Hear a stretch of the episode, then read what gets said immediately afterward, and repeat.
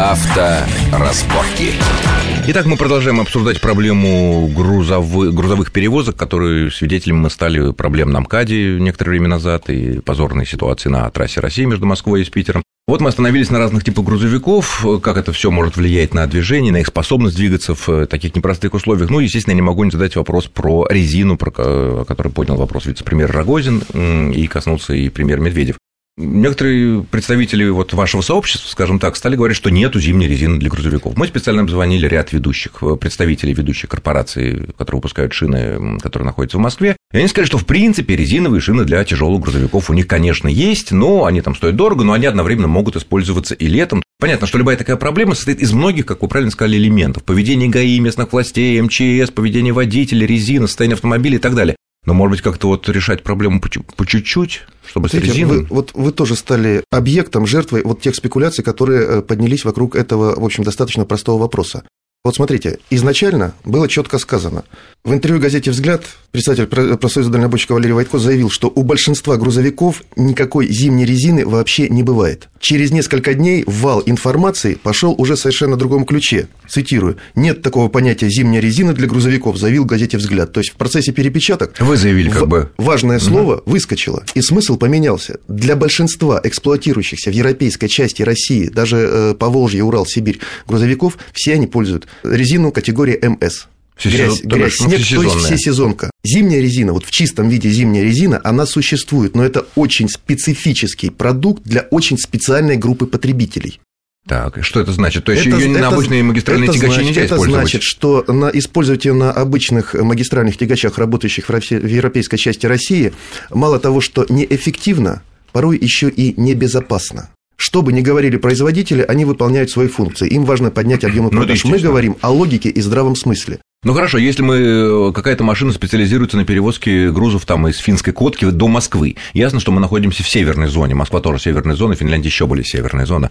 Через э, Питер мы не ездим в южный регион, в Краснодар. Почему вот э, для этих машин не, сказать, не использовать шины, которые более зимние, чем всесезонные, и таким образом ну, обеспечить возможность трогаться даже когда мы все знаем наших дорожников, мы не можем им доверять, мы знаем, что будет лед, мы знаем, что будет снег, мы знаем, что будут подъемы. Значит, давайте я на подъеме придется придется затормозить, и потом надо будет тронуться. Снова уточню. Вот затормозить и тронуться на самом деле невеликая проблема. Великая проблема тронуться, когда впереди под передней осью уже 5-10-15 сантиметров снега. Магистральный тягач не танк, он к этому не предназначен. И если дорога и вы не... сказать, что резина здесь не, не поможет. И если дорога не ухожена, не помогут, помогут только резина. цепи. Так, на каком-то локальном участке. Ну, цепи-то используются? На Урале запросто. Нет, ну, Урале, мы пока говорим о нашей главной. Опять на Урале там много есть Сибирища. Цепи – это а, тоже достаточно специфический а, атрибут машины, а, дальнобойной тягачи, если мы имеем в виду. И цепи используются, как правило, на машинах, которые, если говорим про Европу, которые работают в северных странах. Это Норвегия, куда не сунешься на магистральном автопоезде. Ну, север Норвегии. Это законодательно закреплено, да, в Норвегии. Нет, сюда же входят, кстати, Австрия, перевалы, Перевалы Альпы. Австрии, да, но там Но тоже... основной перевал из Италии в Австрию Бренер тоже там на,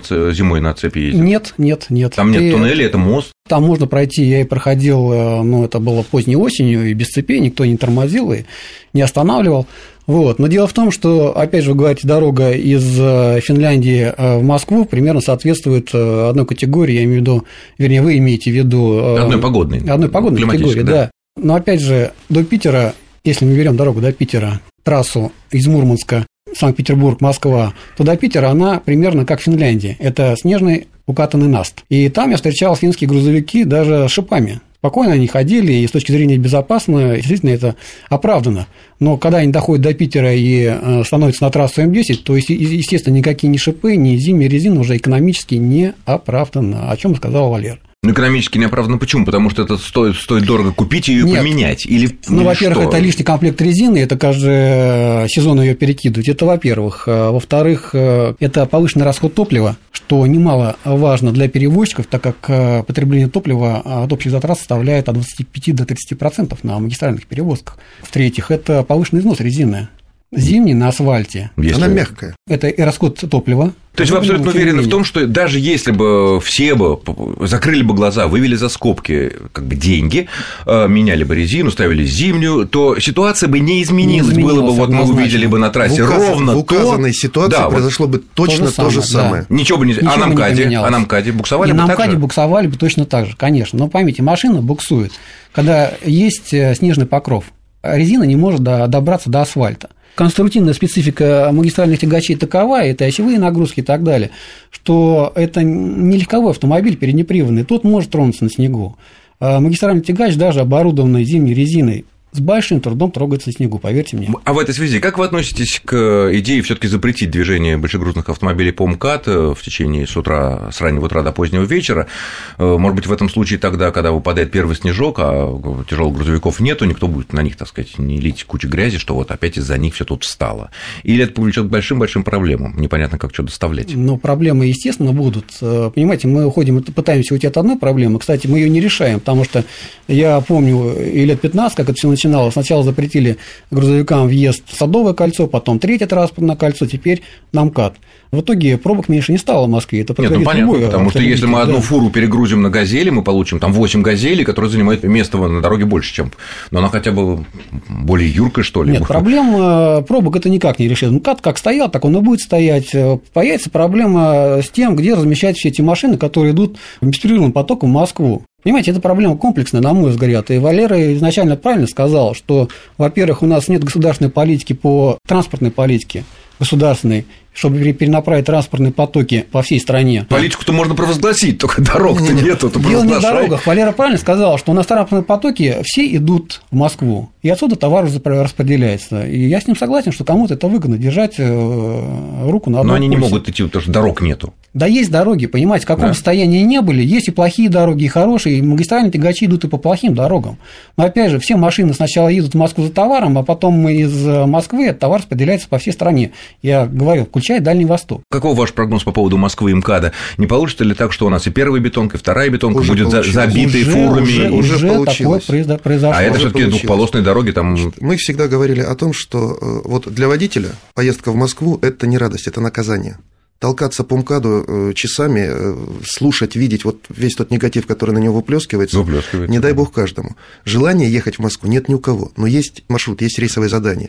Если точка разгрузки находится внутри МКАДа, терминал, там оптовая база, Куда, нет, тогда это, это, так, нет, нет, тогда это не транзитная, кстати, машина. И транзитная не транзитная машина – это очередное а лукавство. МКАД – это транзит Это очередное, очередное лукавство властей Москвы, э, когда они говорят, что там 30% э, грузовиков на МКАДе – это транзит. Так вот, машина говорят, с иногородними номерами да. – это не транзит. По моим оценкам, чистых транзитников, которые зашли по питерской трассе на МКАД и пошли там до пятерки или до семерки, чтобы спускаться в Поволжье или на Урал, Воронеж, их не более 10-12%, и то это несколько завышено. Это вот, мягко говоря, неопытные водители, которые вовремя не сориентировались и не ушли на бетонку и уткнулись в МКАД. А что, на бетонке, на бетонке лучше, что ли? На бетонке гораздо хуже, но посмотрите, что там творится. Большинство водителей, которые идут в регионы, на МКАД уже давным-давно не суются. Ага. Именно Дел, поэтому бетонка, не в номерах региональных. Именно а поэтому бетонка точка. забита, потому что транзитный поток давным-давно и без всякого вмешательства московских властей, а в силу невыносимого трафика на МКАДе, он уже переориентировался на эту трассу. Поэтому Но эта трасса непроходимая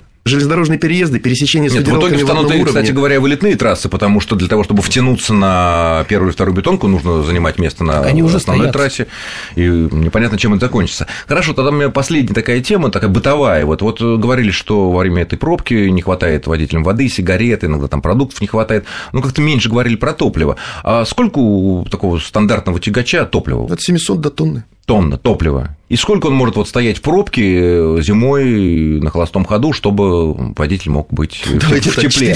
4-5 дней простоит Серьезно? Еще и друзья с друзьями поделятся. То есть, вот, допустим, у меня полный бак, я встал в пробку, я четверо суток могу не глушить двигатель. На холостом месяц, ходу месяц. расход 4-5 литров в час. Ага. То есть это поэтому все удивились, когда удивлялись, когда смотрели телевизионные кадры, когда водители выходят в рубашках, ну там какие люди приходят, они общаются в рубашках, сигареты там в тренировочных э, штанах и еще в резиновых шлепанцах, ну там с одной парой носков. Там действительно, то есть этой проблемы, как правило, у дальнобойщиков нет. В основе своем дальнобойщики, они имеют, как правило, большой запас топлива. То есть неделю могут стоять на холостом ходу и ничего не будет? Большинство, да. Потрясающе. Ну, хоть что-то хорошее есть, потому что... И иначе... продуктов у них как правило, больше, чем в легковушке. Там Это пара понятно. пакетов. А спальные места у всех машин сейчас есть? Ну, практически все. У всех, да? Какой процент сейчас у нас старых и новых тягачей на наших дорогах? Потому что даже на МКАДе видно, ну, вот клубы вот этого черного вонючего дыма, ну, видно, что машина, ну... Ну, здесь тоже есть некая такая деформация. Клубы дыма видно, конечно, и поэтому они ну, остаются в памяти. Но они пахнут. Они, они их запоминают. Но да. ходит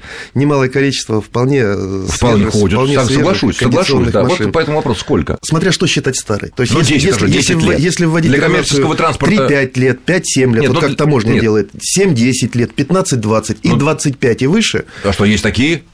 Тоже хватает. И что, у нас едет машины, ну, выпущенные более 25 лет назад, тяжелые грузовики? Нет, почему нет-то? Конечно. А это какие, МАЗы какие-то старые, что ли, или зарубежные старые? Это может быть и Скания, и есть. это может быть и КАМАЗ, это может быть и 130-й ЗИЛ. А выгодно такие машины старые эксплуатировать? Иногда да, иногда нет.